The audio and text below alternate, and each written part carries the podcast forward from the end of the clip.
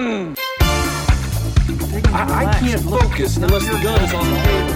Nothing is normal or natural or everything is game. I'm gonna start a collection of puddings and coupons that can be redeemed for frequent flyer miles.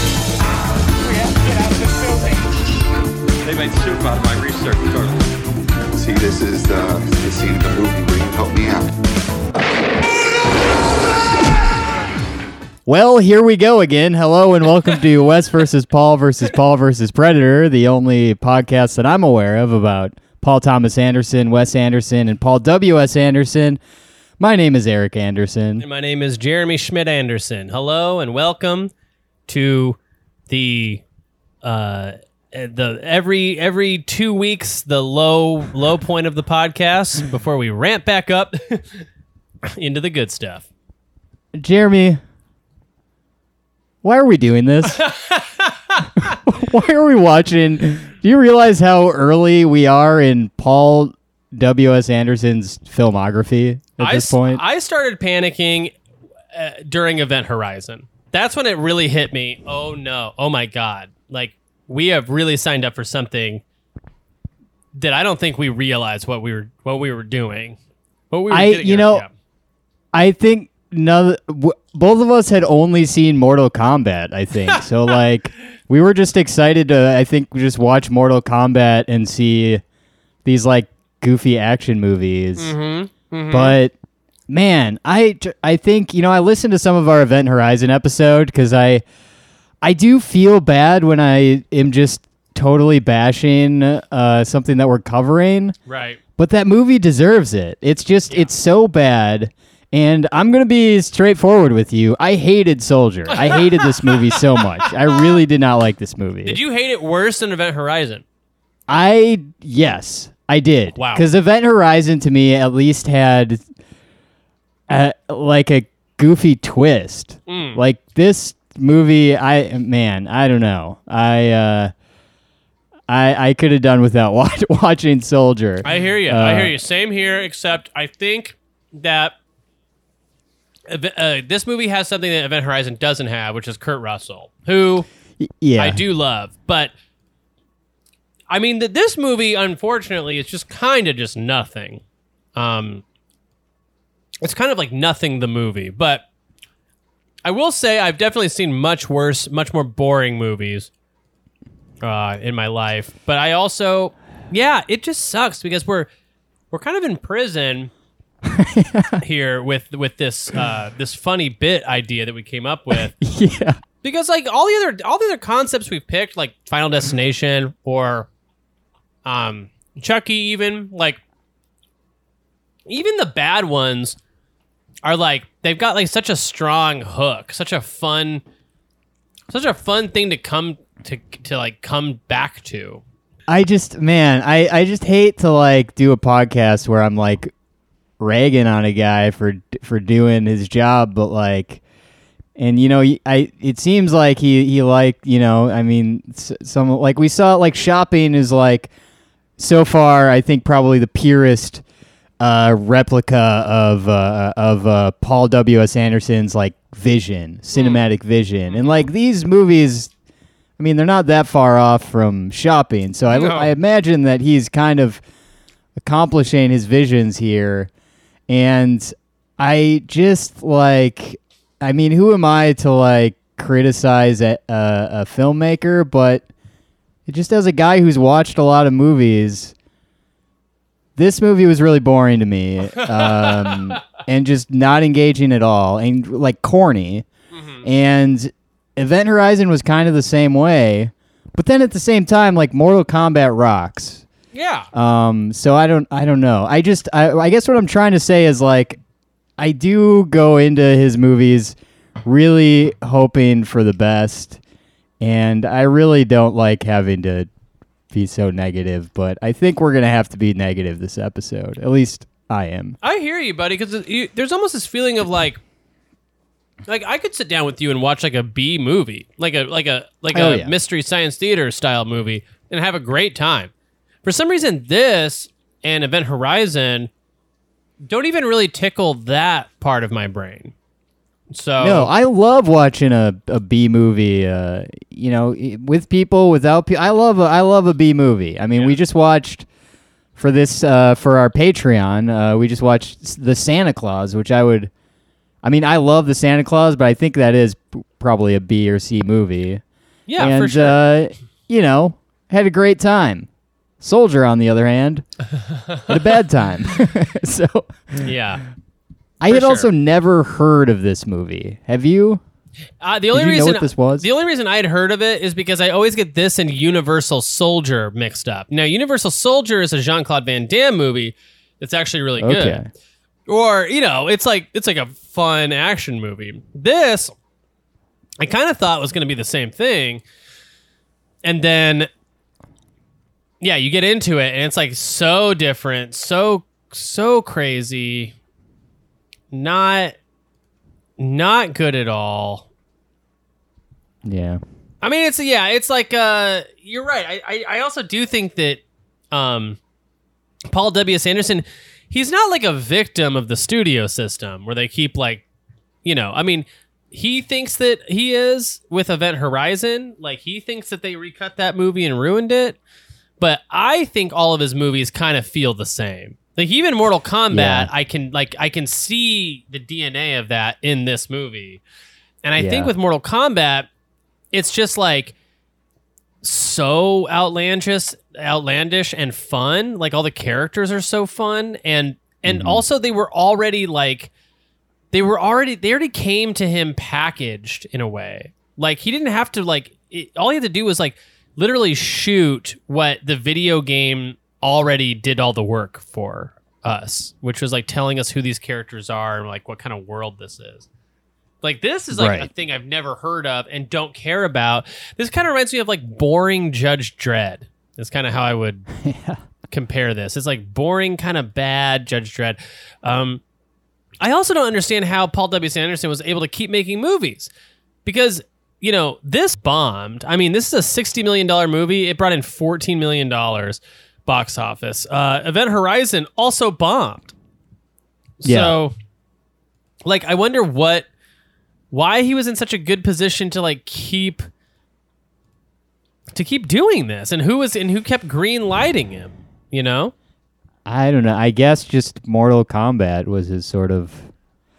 I don't know. That I I'd be interested to see like, because there's a lot of other directors that have done like one big movie and then they've done a couple that were bad and then just stopped getting work.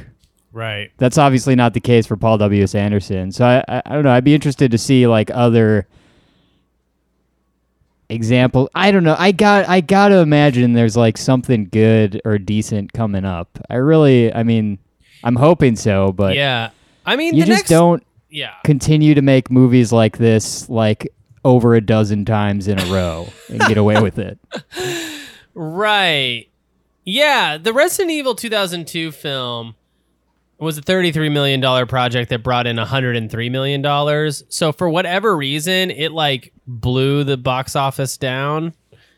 Um, and I think that's what, and I think that's what revitalized his career. Cause after Soldier, he ends up making a TV movie. So, Oh boy. so yeah, like, Are- and I, yeah. Are we? I think we do. We mentioned. I think I mentioned that he does have some TV movies a while back. Right. Um, I guess.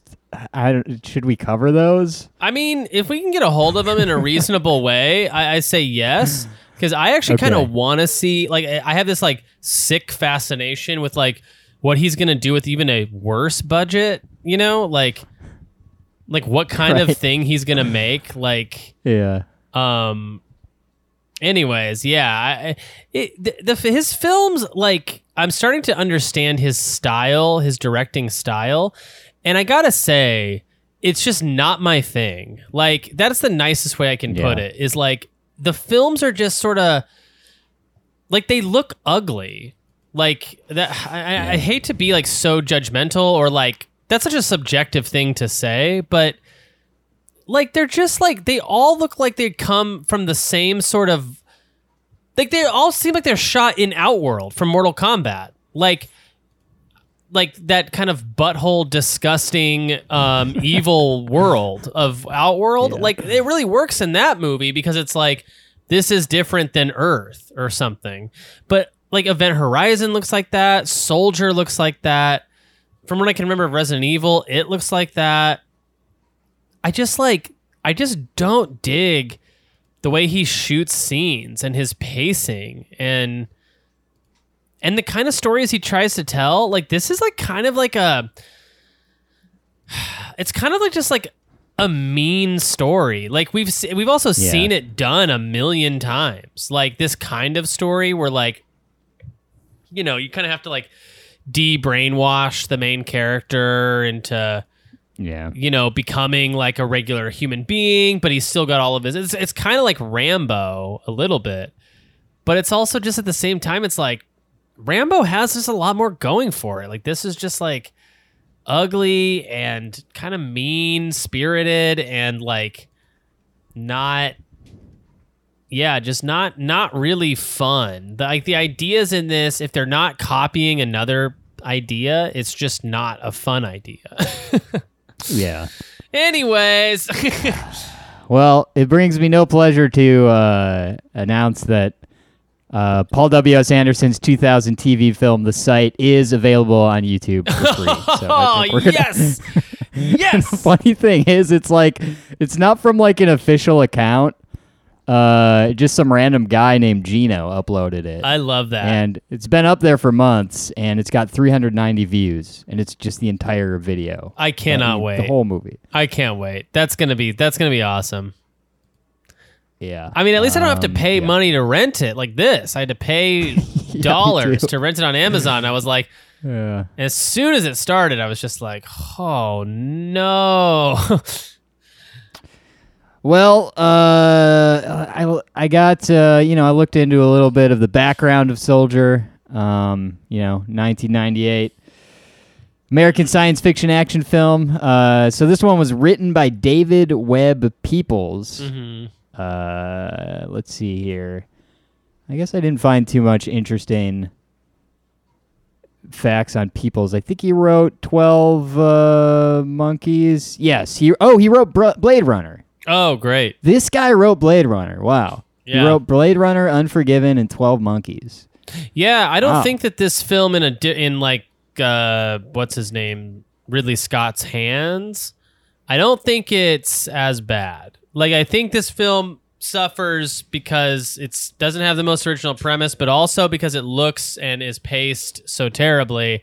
I think if you give it to a better director, they can probably get something good out of it. Because, yeah, like what's the common denominator here? If you have Unforgiven, Blade Runner, and Twelve Monkeys, I think all three of those are Academy Award nominated films, if not Academy Award winning movies. This film is like a tragedy. Yeah. Yeah. Uh, the film was released worldwide October 23rd, 98. Upon its release, Soldier received uh, generally negative reviews, but many praised the action sequences and Russell's performance. Uh, the film was a box office bomb. It grossed 14 million worldwide against a production budget of 60 million. So it's a lot of money to lose. Uh, The script was 15 years old at the time of production. Uh, so I guess it was floating around for a while. Uh, Kurt Russell spoke only 104 words in the entire movie, despite being in 85% of the scenes. I definitely felt that. um, during the first week of shooting, he broke his left ankle. Then four days later, broke the top of his right foot. So the entire production needed to be rescheduled. The filmmakers first shot scenes involving Russell lying down, followed by scenes of Russell sitting, Russell standing but not moving, and so on. so, uh, is Russell a guy that does like a lot of his own stunts? You think? yeah, he broke his ankle trying to do a stunt in suppose. this movie. Um, Well, he could have dropped a something, a sandbag on it or something. Yeah, that's true. I I imagine so. Kurt Russell to me seems like one of the last like man's man actors of the '90s. You know, like the like he's very much like a John Wayne of modern day, uh, and Yeah, I bet he is the type of guy who's like, I'm tough. I could do this. Uh, I guess I don't know that for sure, but I do know that what makes Kurt Russell so magical to watch on screen is like his performance and his voice and like the way he delivers dialogue and his sort of like Han Solo nature. Uh, all of that is like missing Yeah. in this movie because he can't talk, which is like he's not he's just Yeah. not that kind of guy, you know? Like you you, you want to give that kind of role to like uh I don't know. I I actually don't know. I mean, I guess you give it to somebody like a Jean-Claude Van Damme, right? Somebody who maybe isn't the best at acting. Yeah, I think you're right. um, yeah, I don't know. I mean, it's it was very to me. I mean, the action sequences were kind of cool, but yeah, I mean, I, I I guess this is sort of by design. That his performance is kind of robotic, but Right. it was like a little too robotic to me. It was hard. It was really hard for me to like care about him. You know what I mean? yeah, Like, yeah, yeah. I don't know. Um, so a little bit of weird uh, trivia. Kurt Russell's son Wyatt Russell plays him as an 11 year old, Mhm. so that's fun. Uh, while listening, uh, uh, while listing the weapons on which Todd is trained, you can see he is capable of using the Illudium PU36 ESM, E otherwise known as the uh, bunch of numbers and letters. Uh, this is the same weapon Marvin the Martian is always threatening to use on Earth Awesome. in the Bugs Bunny cartoon appearances. awesome. Uh, writer David Webb Peoples has said that Soldier is a, si- a sidequel to Blade Runner, uh, which he also wrote, because it takes place in the same universe. And in fact, the vehicles used by the Blade Runner's spinners are also used in Soldier. Um, cool. so yeah, I guess this is actually within the Blade Runner universe, which um, is cool. I guess uh, the premise of Soldier was actually based on an unused opening scene for Blade Runner, where a group of replicants are dumped and left for dead on an off-world colony. That sounds like a good idea. Should have just done that. um, what do you what? What do you think of Blade Runner, Jeremy? I don't think we've ever talked about that movie. No, we haven't. I think that it's weirdly. Yeah, Blade Runner 20 is at 48. That was like the best movie I saw that year, uh, I think. Um, and I love the original. And I love all the different cuts of the original too. Like I think they're all fun and interesting in their own way. I guess you could say I'm a huge fan. I don't think about it too often, but I really like Blade Runner. Yeah, me I neither. guess. Um, do you like Blade Runner? Yeah, it's one of those movies where like when I'm watching it, I've seen it uh, you know, five maybe five times and when I'm watching it, I'm like yeah, this is all right. This is an okay movie, you know, it does does the job. Um, but then afterwards, I'm always like thinking about it a lot, which Mhm. You know, is always sort of the mark of a good movie for me is if I'm scratching the old noggin afterwards, you know. Right. Um, Yeah, it's good. It's it's a really good franchise of films. Like with that with that Ryan Gosling version, they really like did a real they did a really good job with that. You know, like it looks excellent. It like made the universe cooler, which a lot of those Yeah. delayed sequels can sometimes ruin the good thing you had going for it. Um, yeah, the vision of it is just like really spectacular. I, I, I so wish that this was done by Ridley Scott or, you know, anybody who had a similar vision for Blade Runner because, uh, yeah, like th- this could have been great. Denis uh, Vill- uh, Villen Villeneuve, Villen, you know who I'm talking about? Villeneuve or Villeneuve? Uh, no. He's the director of uh, Blade Runner 2048. Oh, okay. Yeah, yeah. Yeah, Yeah. yeah. Well, then, yeah. I just didn't know his name. Right. Yeah. Uh, He's the um. He's directed like everything good. Everything he's directed is great. Prisoners, Enemies, Sicario, Arrival, Blade Runner 2049, Hmm. and he's directing the upcoming Dune. He's like just Oh, a yeah. master. You know. um. I feel like this is like. It's weird because I know Paul W. Anderson had a very specific vision for it, but one critique I have is the film feels visionless. Yeah. So I don't really know what to say. It's like weird. It's like his vision was just kind of bland. Right. Like, there's this whole thing about, you know, in the production history of Event Horizon of how the studio wanted to ha- Titanic wasn't ready to come out and they wanted to get uh, Event Horizon out sooner than, you know, Paul W.S. Anderson expected.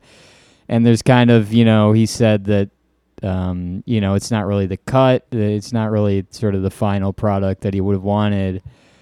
Um, but I still think that movie's like a little better than this one. And this, there, I didn't read anything about that in this. Like, it doesn't sound like there was any real hiccups in the production process for Soldier. No. Um, I guess uh, you know, other than Kurt Russell hurting his feet, right. but nothing major. So like, Well, presumably this is something you know, a final cut that he was uh, satisfied with. Yeah, I mean, apparently Kurt Russell did like try to get his body in shape, and it sort of delayed production in a way that uh, I guess I, Anderson blames the look of it not coming together because of how Russell decided to bulk up. Yeah, so by the time his lengthy training had finished, the film was about to commence. The El Nino hurricane caused such adverse weather conditions that filming on the selected location was no longer possible. So they like they want to do a lot more like on location filming, and I guess they had to settle for studio sets, which is why the film looks, I think, the way that it does, because it's like it looks like it's on a soundstage the whole time. Like there are almost no locations that look like they're actually there. Um, and that's a shame. And you know what? This is actually kind of something that touched my heart, but like apparently among the garbage on the planet of the USS Franklin Delano Roosevelt, the F 117X Remora from Executive Decision, which is a Kurt Russell movie, a spinner from Blade Runner 1982, which is the People's movie, and a piece of the Lewis and Clark from Event Horizon, which is a W.S. Anderson movie, can all be found. So it's like, hmm.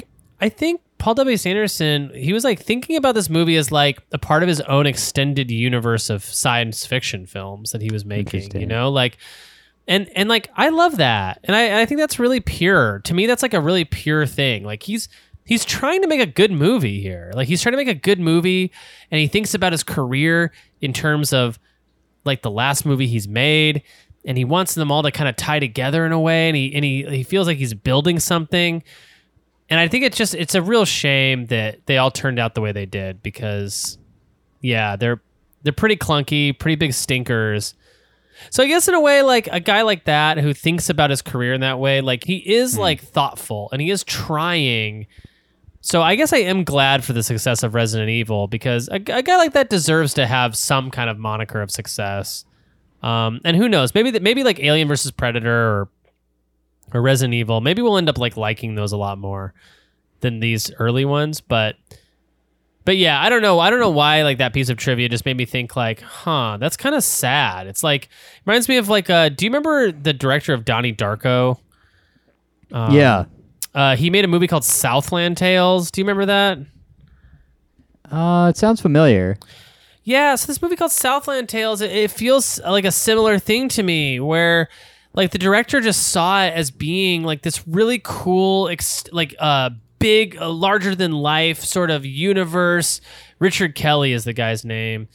And uh, and he cast like he has an all star cast for this thing, and he wrote a comic book that's supposed to tie into the movie, and you're supposed to like read the web comic before go seeing the movie, and it's all gonna tie together, and it just like sucks. Like the whole thing just like really sucks, but it's such a shame because you like you can tell like he thought it was gonna be so good, you know, and like he put so much like time and effort into it. Um, like the budget for yeah, yeah, the budget for that movie was seventeen million dollars, and it grossed three hundred thousand dollars. Like Wow. it's just like a tragedy because yeah there's just like a lot of heart like a lot of heart went into making the, these these movies that you know when we watch them we're just like oh my god what a Yeah. nightmare Yeah. Yeah, I guess that yeah, that's that is why I kind of like feel bad, but I mean, ultimately we're watching all of these movies and talking about them and yeah. No. talking I, about how we feel I, about them. So. I hear you, dude. I'm I'm in the same boat as you. I I just uh yeah, it's just a, it is ultimately just sort of a shame. Like and I think the feeling is less like pissed off and more like sad. It's like I don't want to watch these anymore. Uh, Clint Eastwood loved the original script and was attached to direct the film for a while. Um, it sounds like this movie, like that script, what got like was going around a little bit at first, and then it like somehow got shuffled in to the middle of a pile somewhere, and somehow Paul W S Anderson like stumbled upon it or something. Like it seems like it was uh, the the original the script, the original idea, and like Clint Eastwood being attached seems I don't know. S- seems like it had somehow just like been forgotten or something.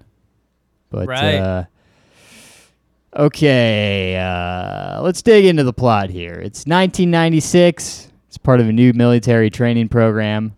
Orphaned infants are selected at birth and raised as highly disciplined soldiers dedicated to a holy military routine. Uh, they are trained to be ruthless, obedient killers without any moral code of conduct, and any deemed physically or mentally unworthy are executed.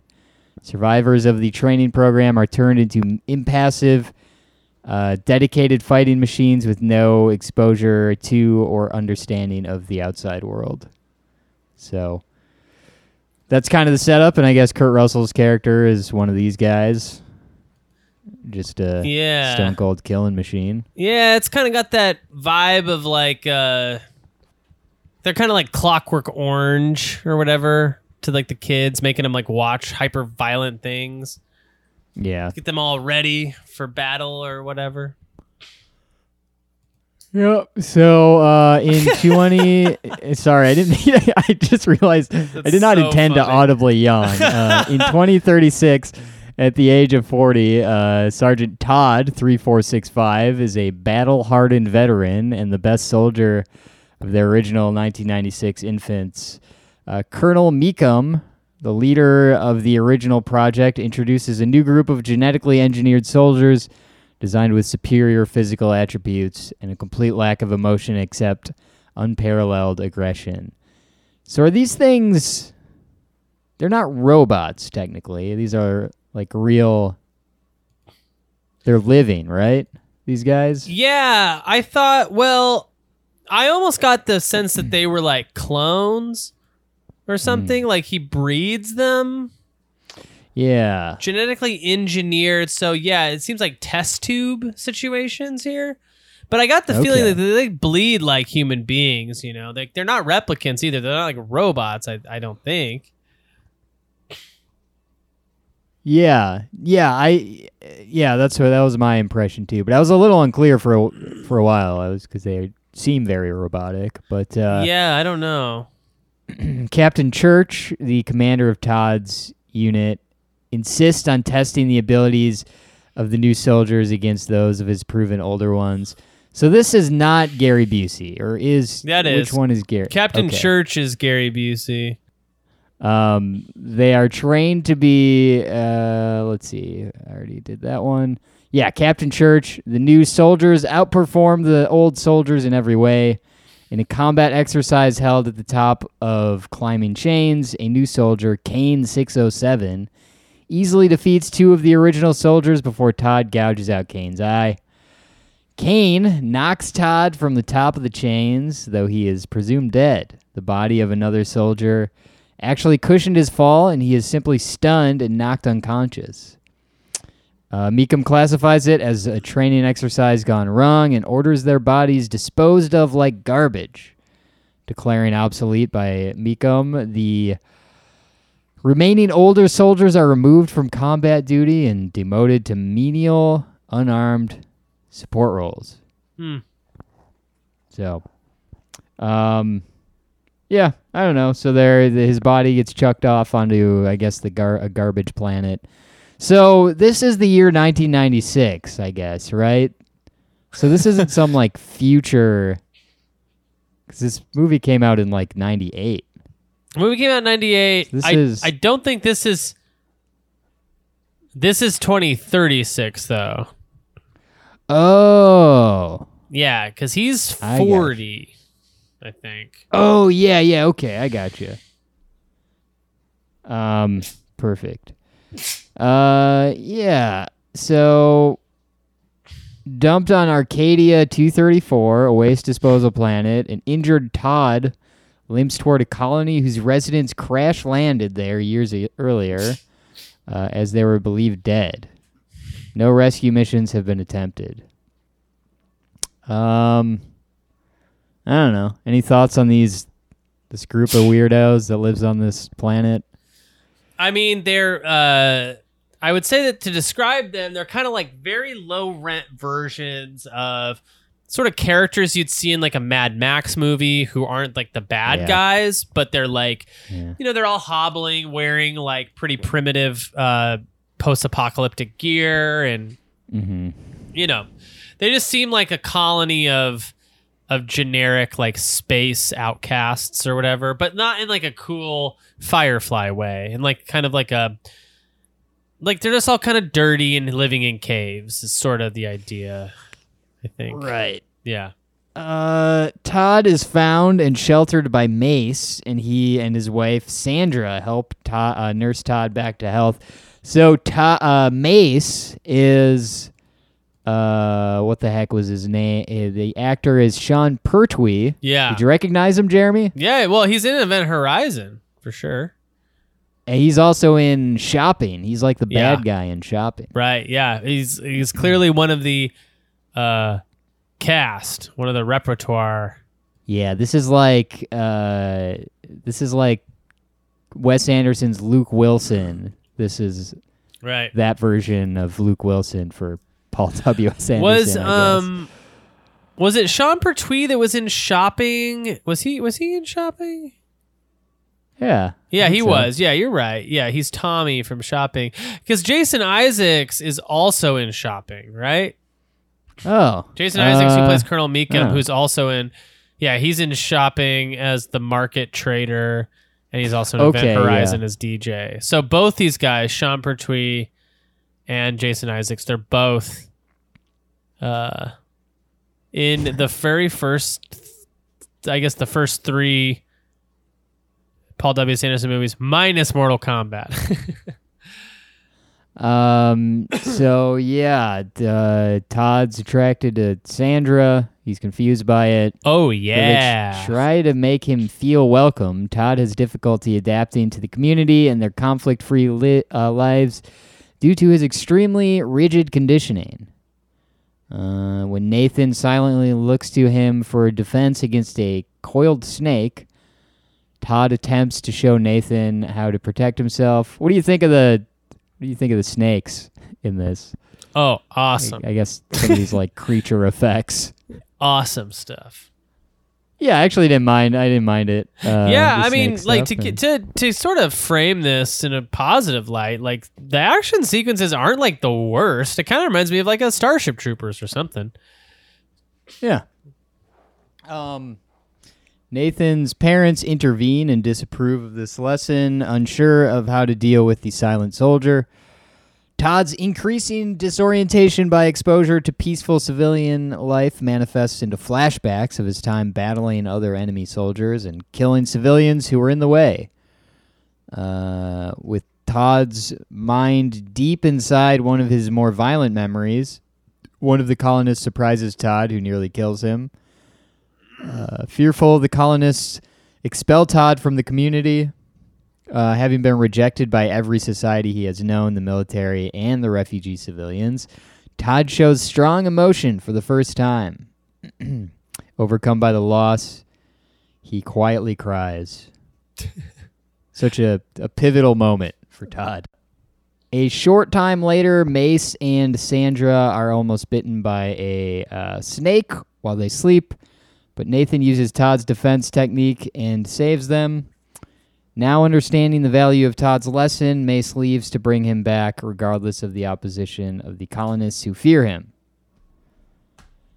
Um, yeah, so Mekum and the new soldiers arrive on the garbage planet, to garner them combat experience. So I guess they ju- they're just going there to like break like fight each other. Yeah, yeah. I guess people for experience. yeah. I guess it's it's like they're the they're the ultimate they're the ultimate evil, right? Because they're like intentionally going and like killing, slaughtering people for training. Yeah. Right.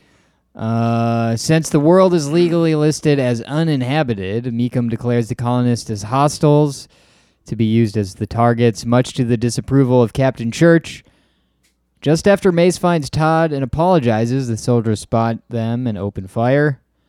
Todd survives, but Mace dies from the attack.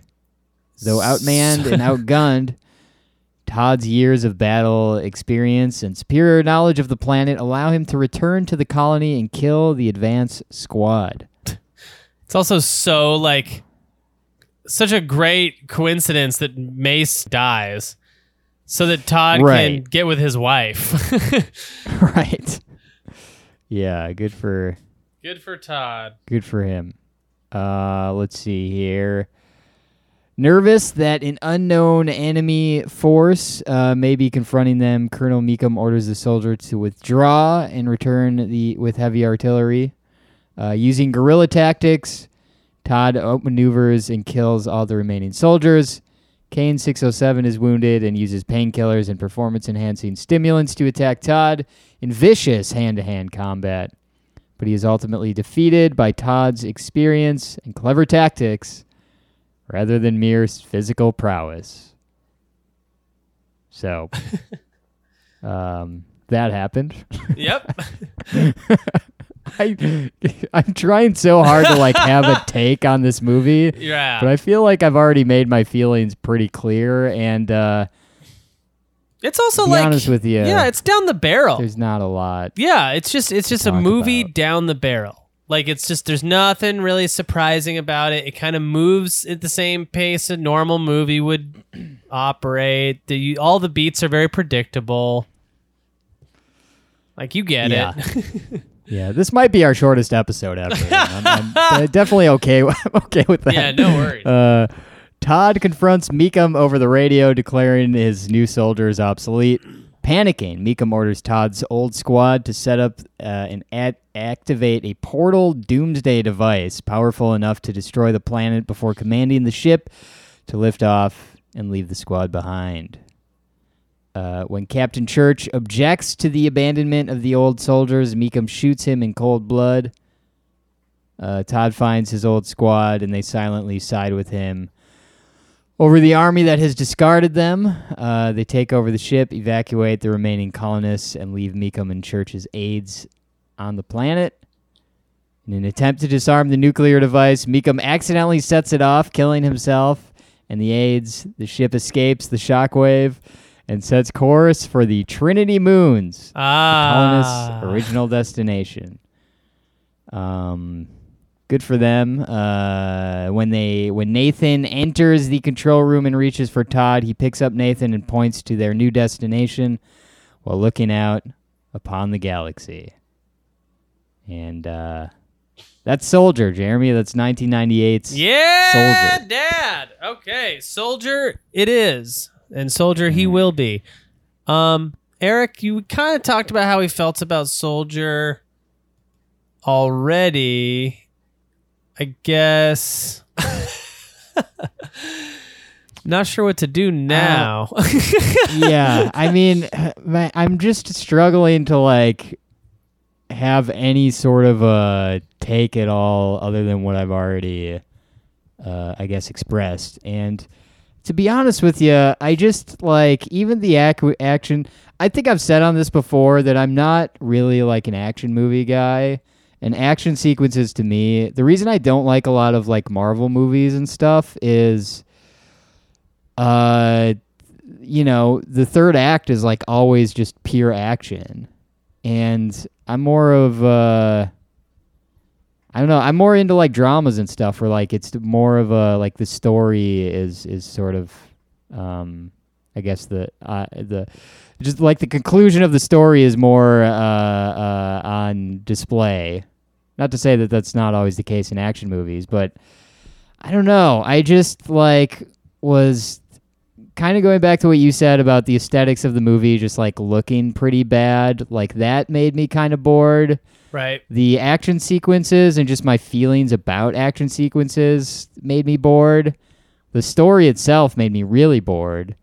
And I guess I just like found myself tuning out once in a while and really like struggling to finish this movie. Right. Yeah. and I I don't know. I just I, I guess my thoughts are that I really don't have any other thoughts other than I really don't like this movie. I'm not a fan. Um, did we decide if we can do less than one? for, I think we uh, decided it has to be. I think I thought we decided it has to at least be one between one and four. I don't know though because I feel yeah, like because we gave Event Horizon one out of four. I gave so- Event Horizon a one out of four too. So I- that makes me think we had this discussion, but because I remember you wanted to give less. I think. I think I wanted to give a 0.25 to Event Horizon. so. I guess you know, going by the rules, I will give this a reluctant one out of four. Chucky Freckles. Jeremy, what Yes. are your what, what do you think? Well, I mean, all the stuff I said still stands. I feel like I do love Kurt Russell in general, even though he's not really doing a lot of Kurt Russell stuff in this movie.